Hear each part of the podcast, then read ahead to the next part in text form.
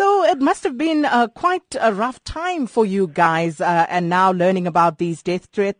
Tell us more about it. When did it come through, and uh, if possible, if you could tell us who it was sent to. Uh, thanks very much. Yeah, it's uh, the last few months have been particularly rough. You know, uh, it's we've we've really battled to kind of make it through to the end of the year, and we were hoping that the you know us appearing before the committee on on on, on Monday would be, you know, kind of like give us room to breathe a little bit, but it seems to have got made things a, a lot worse. So uh, on Tuesday, uh, I think just before five o'clock, and it was it, quite interestingly actually. It, it was just before Professor Maguvhe took to uh, uh, took to uh, appear before the uh, ad hoc committee that this SMS came in, um, you know, and it came in to me, uh, to Krivani, to Thandeka, and to Vuyo. Uh, Foeta Krige and uh, Suna Venter, they received uh, another SMS, but also uh, one that was actually quite a lot stronger. Um, and you know, it, it, it, it threw us a little bit because you know something like that when you read it, it, it you you react to it.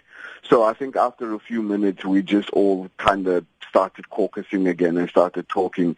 And there was a very strong sentiment that came through that we didn't do anything wrong, you know, so why should we give in to threats or why should we give in to bullies or why should we give in to people who hide behind these SMSs when we in fact did nothing wrong? If we had done something wrong, maybe this would deter us from continuing with our actions. But because we haven't done anything wrong, we feel that we really can't be deterred or we can't really give in to these threats.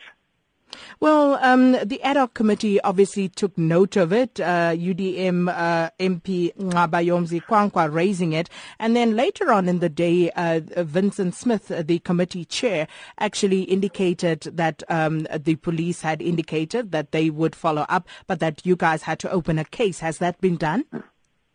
Yeah, I, the the guys in Joburg had opened the case uh, as, as soon as the very first threats came in, which was earlier on in the year.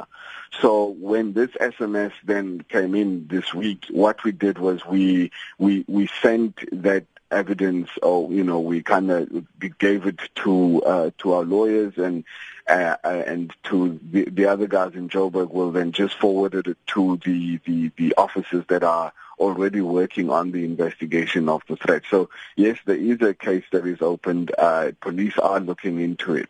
But, uh, you know, we also just want to thank Parliament for now getting involved and for, and for caring enough, you know, to, to take this matter on. Because we certainly hope that now that Parliament is aware of it and now that Parliament has taken this matter on board, that there will be some form of resolution uh, you know, to this threat and the people behind those threats will actually be found and, and, and brought to justice. And uh, Lukhanyo, just listening to uh, the evidence uh, uh, given by Professor Maguvhe, uh, the board chairperson, and also yesterday Minister Faith Muthambi, and what they had to say, and uh, Minister Muthambi starting, you know, by responding to some of the things that were said by the SABC 8.